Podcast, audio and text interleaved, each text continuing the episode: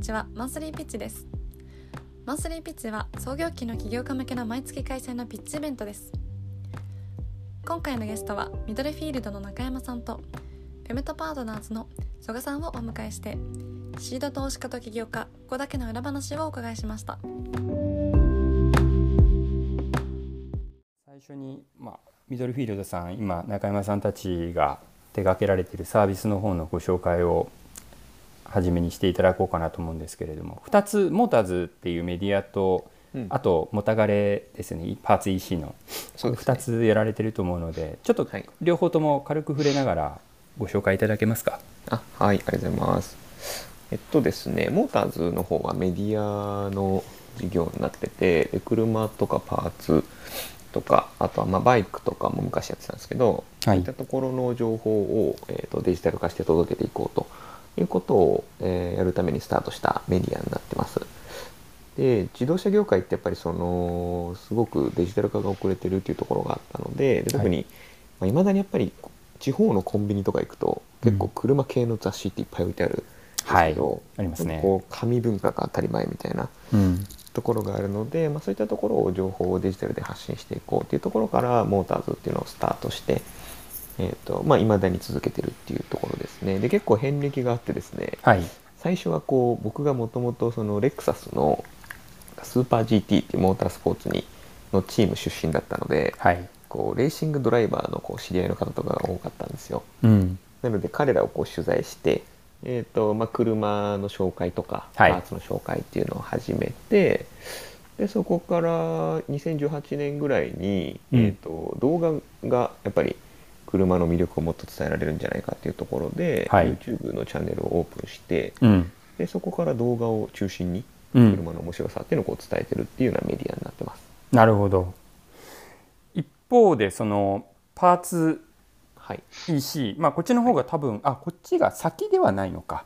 えー、そうですね。はい。まあ、もたがれというアフターパーツの EC されてますけど、はい、これはどういったものになりますか、そうですね。こちらは、えーと、車のパーツってその適合情報っていうのがすごく複雑で、はい、こうどの車に何のパーツがつくんだっけっていうのがウェブ上だと分かりづらいと。はい、でまあそれこそオートバックスさんとか行っても、えーと、自分の車に合うパーツを店員さんに聞いてもカタログを渡されて、うん、でその中から自分で探してくださいみたいな、うん、えー、感じが当たり前な業界だったんですね。うん、でまあ、僕らのチームも車好きが多かったんですけどこうインターネットでこうパーツを買おうとするとですね、買ってみたけどつかなかったみたいな経験がたくさんあるメンバーが揃ってるので、まあ、そういったところをなくしていこうっていうので、えーとまあ、誰でも簡単に適合が調べられて、うん、パーツの購入ができるっていうところを目指してパーツの EC っていうのがスタートしたっていう感じですね最初なるほど。これちなみにあの、まあ、2016年に、まあ、ガレージっていう形でスタートされてますけれどこれ、はい、その開始当初からコンセプトだったりその方向性だったり、はい、そういったものはあんまり変わってないままですか？そうですね。えっ、ー、と方向性でいくとやっぱりこう、まあ、コンセプトはそんな変わってないですけど、うん、方向性でいくとやっぱこうパーツのでまあ要はパーツ領域を DX していこうみたいな今の言い方させてもらってるんですけど、はい、の中で関わってくる領域ってやっぱ非常に多くてですね、はい、例えば車検の時に必要なパーツだったりだとか、うん、中古車を購入する時に一緒にカーナビつけたいオーディオ変えたいホイールつけたいとか。うんまあ、そういったところの、まあ、要望っていうのがですね結構徐々に見えてきていて、うん、でまあそこのところの人たちが結局、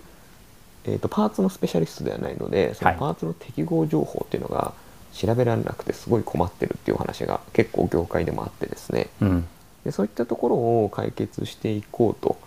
いうところでなんかちょっと B2B の方向にも、うん、えーと向かっていったりっていうのが今今やってるところですね。なるほど、はい、まあ最初はこうどちらかというとこう趣味というかそういう部分での、はい、まあ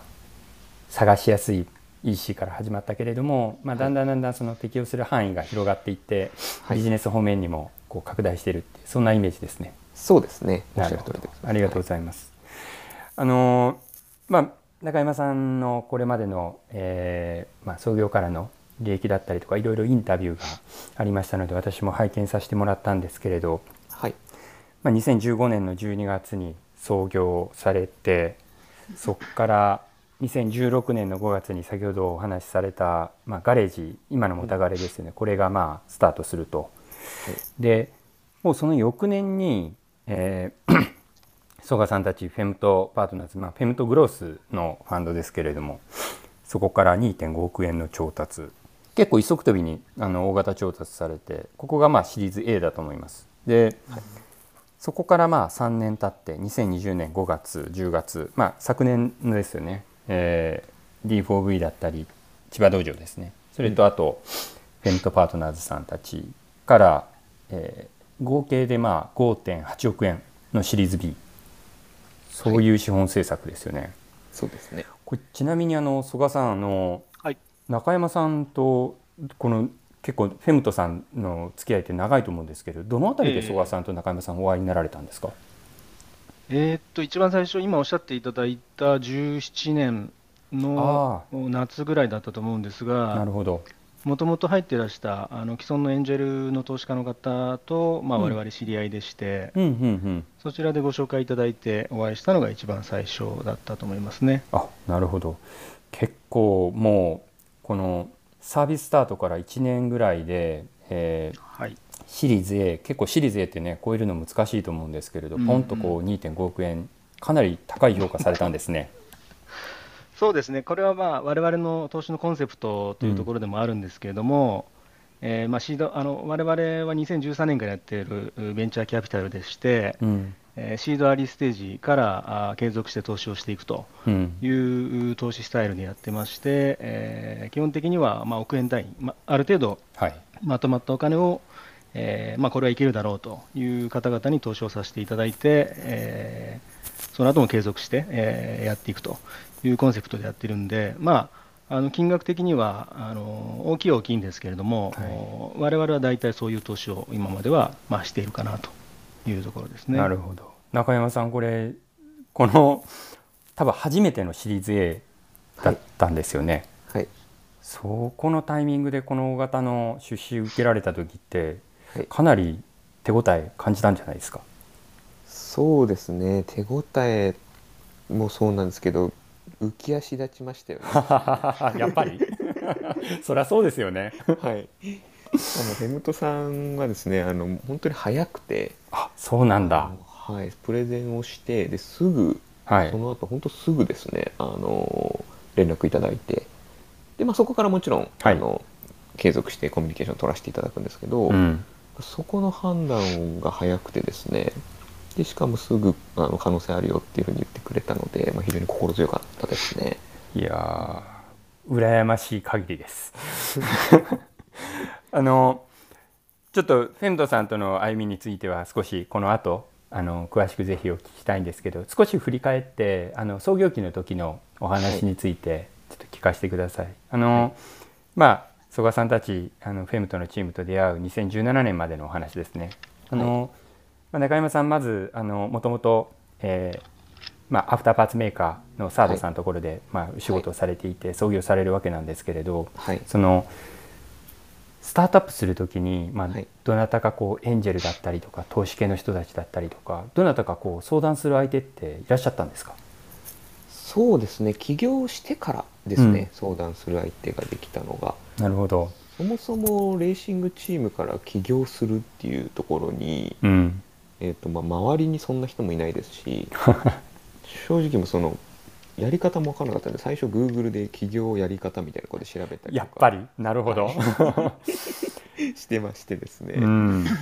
でまあその後と友達とかが個人で会社やったりとかしてたので、はい、まあ、そういったところで、えーとまあ、それこそ行政書士紹介してもらって会社登記して、はいうん、よし IT で車業界でやっていくぞみたいな感じで始まったんですけど。なるほど全然分からなかったのでとにかく Google でいろいろ調べてったら、はい、なんかこうスタートアップっていうのがあるぞみたいな。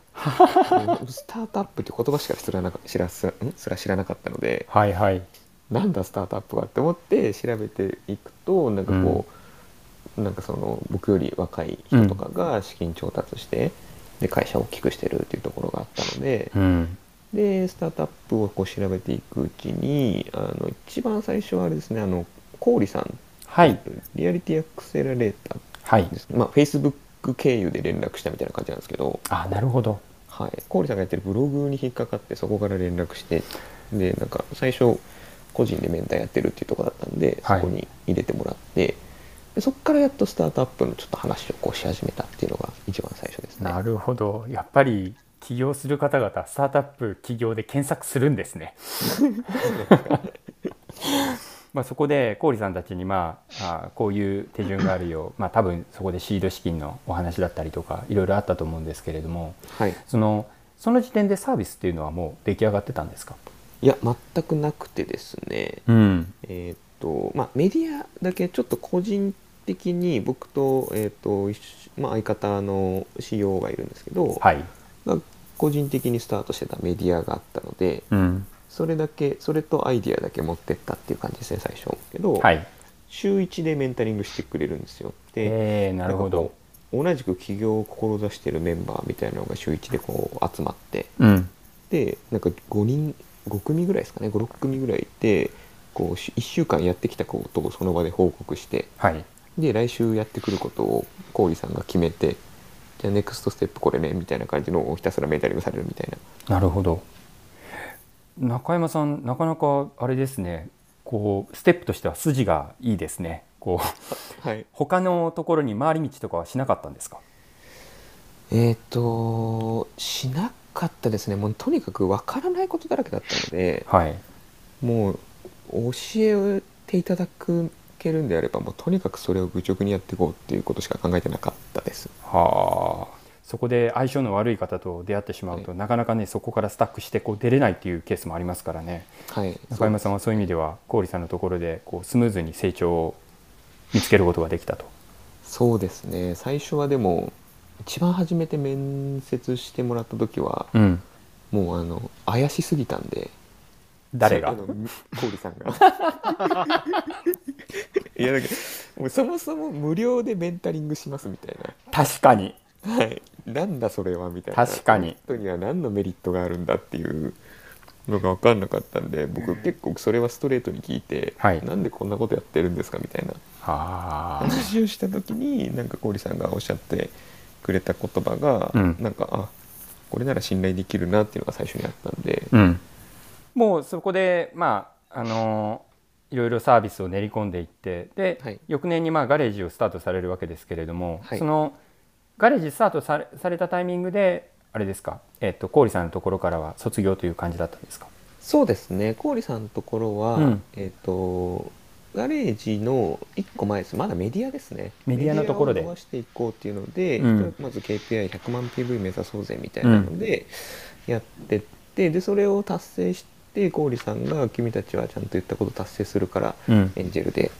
やらせてほしいっていうふうに言ってくれてなるほどでそこで最初のエンジェルとして入ってもらって、で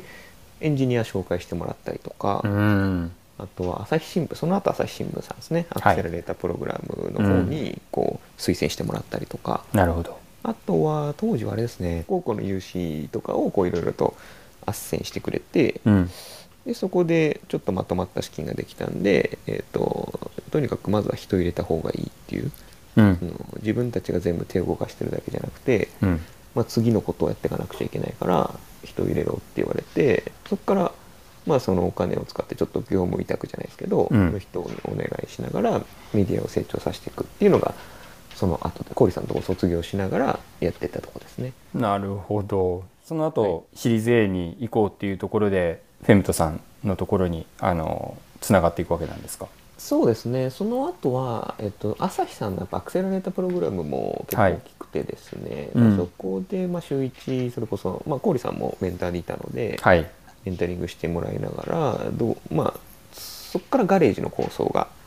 えー、としっかりああえーなるほど。入り始めたっていう感じ朝日さんのアクセラレータープログラムのところでそのガレージの EC をやっていこうっていう、そういう話が出てきたと。そうですね。もともとそのやっていこうっていうのは一応計画の中にはあったんですけど、うん。ぶっちゃけどうやってやっていくみたいなのが全然あのプロダクト作るところもそうですし、はい。やっぱまだ未経験だったので、うん。そういったところをこうメンタリングしてもらいながらうん。ややってったっていうのが最初ですね。なるほど、うん。まあ、その朝日さんのアクセラレータープログラムを、まあ、その EC の構想を作って、はい、まあプロえーと、プロトタイプみたいなのを作って、うん、でそこで卒業するタイミングで朝日さんから出資いただいて、うん、で、まあ、そのタイミングで、えっと、僕プロトスターさんの別のコミュニティにも入ってたので、はい、まあ、そのタイミングで出会ったあのエンジェルの宮地さんですね、はい、をご紹介いただいて、うん、でその方にその EC のコースの話をして、うん、でエンジェルで出資してもらってで2017年からその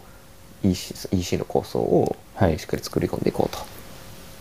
い、2017年の頭ぐらいからですねやり始めたのがその時です。なんか中山さんのお話聞いてるとこうここ10年でこう作られてきたこうスタートアップのエコシステムの仕組みをもう存分に活用されてますね。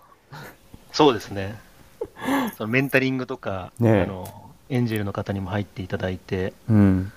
えー、一個一個成長していくっていうのは確かにそうかもしれないですね。ねまあ、それこそ中山さんみたいにこう自動車業界の方ってなかなかこう起業して、まあ、特に IT スタートアップをやるなんてケースは今まではなかったと思うんでですよね、うん、それがこう入ってこられたということだけでもやっぱりこの10年、えー、あったからっていうことかもしれないですね。そうですね。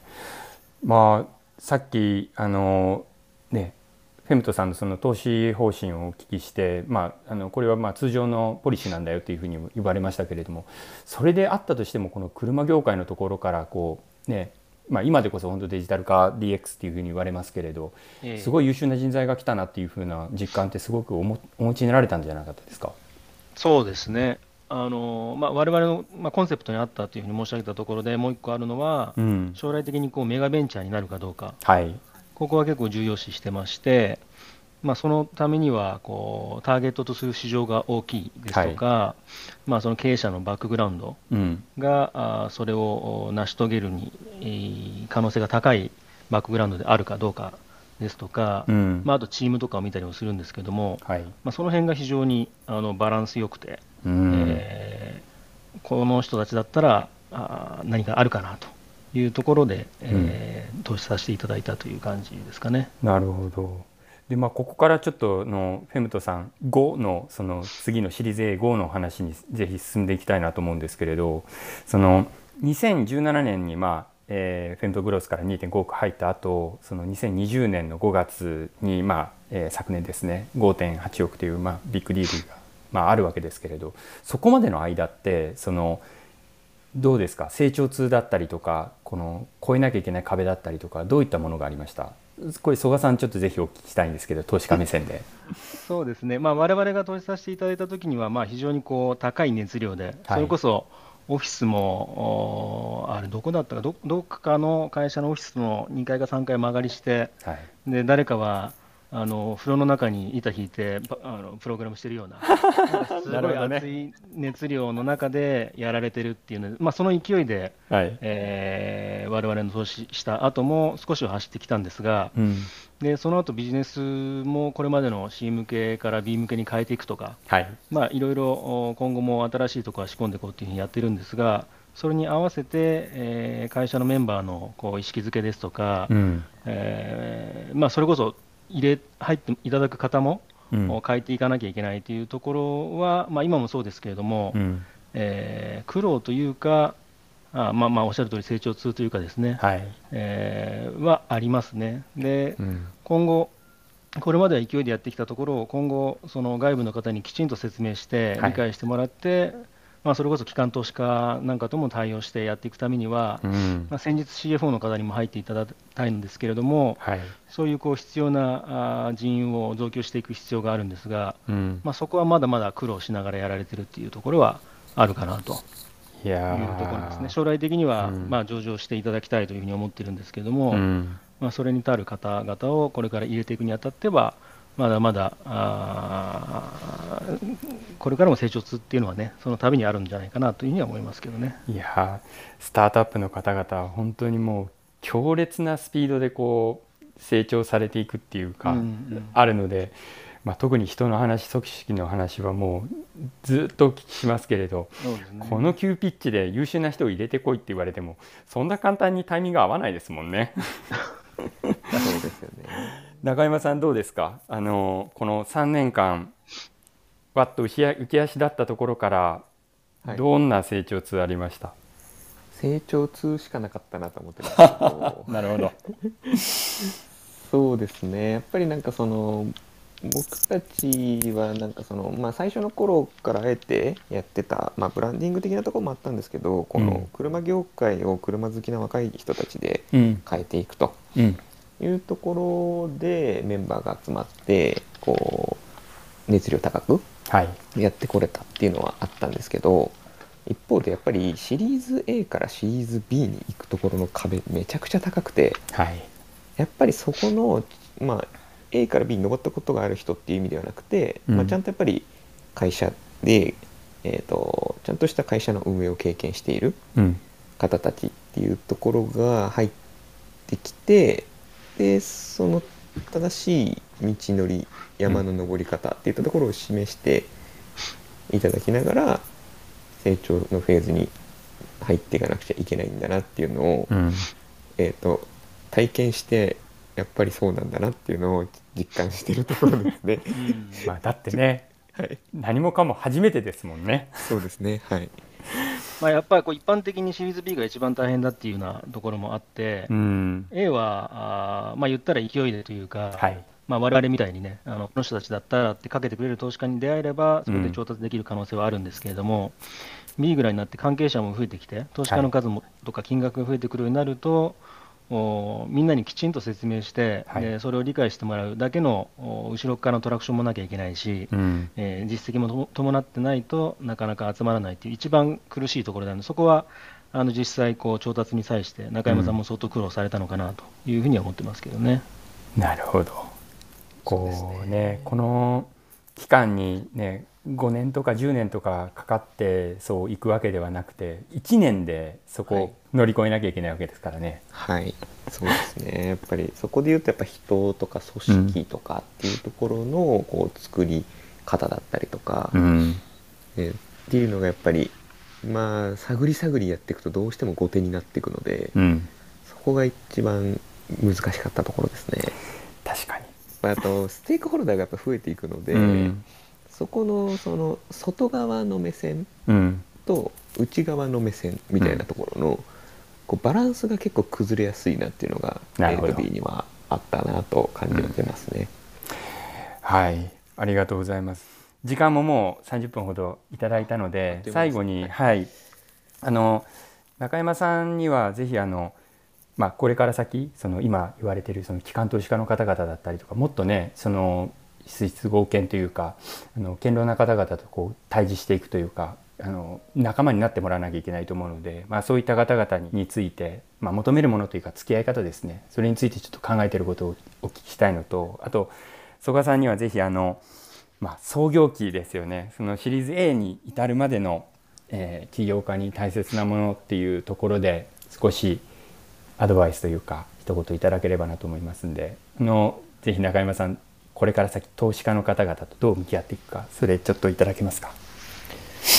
そうですね。うんですねやっぱりあのフェムトさんがやっぱシリーズ A でうちに投資してくれた時にも、えっとまあ、先ほど曽我さんが投資方針はこうだよってお話あったんですけどこうやっぱ産業を変えられるかどうかっていうところはいを非常に重視していただいていてで、まあ、フェムトさんの多分あの投資先ってほとんどそういう形になってるのでねうん非常に面白いなと思うんですけどもやっぱ産業を変えるっていうのってかなり時間と、ねまあ、そのスキルとみたいなところが必要になってきてですね。うん。なかなかこう難しいところもある。ただそこにやっぱり僕らみたいな本気で熱量が持って変えていきたいっていう思ってる人たちがチャレンジしている領域なので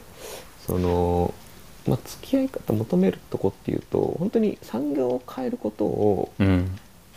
一緒に夢見てほしいっていうのが非常にうん。求めるところですね。でもそれってやっぱり時間がかかるうん。っていうところも同時にご理解いただきながら、うん。10年後の産業をどう変えられるかっていう目線を一緒に、えっと、同じ目線でいける投資家の方たちと、うん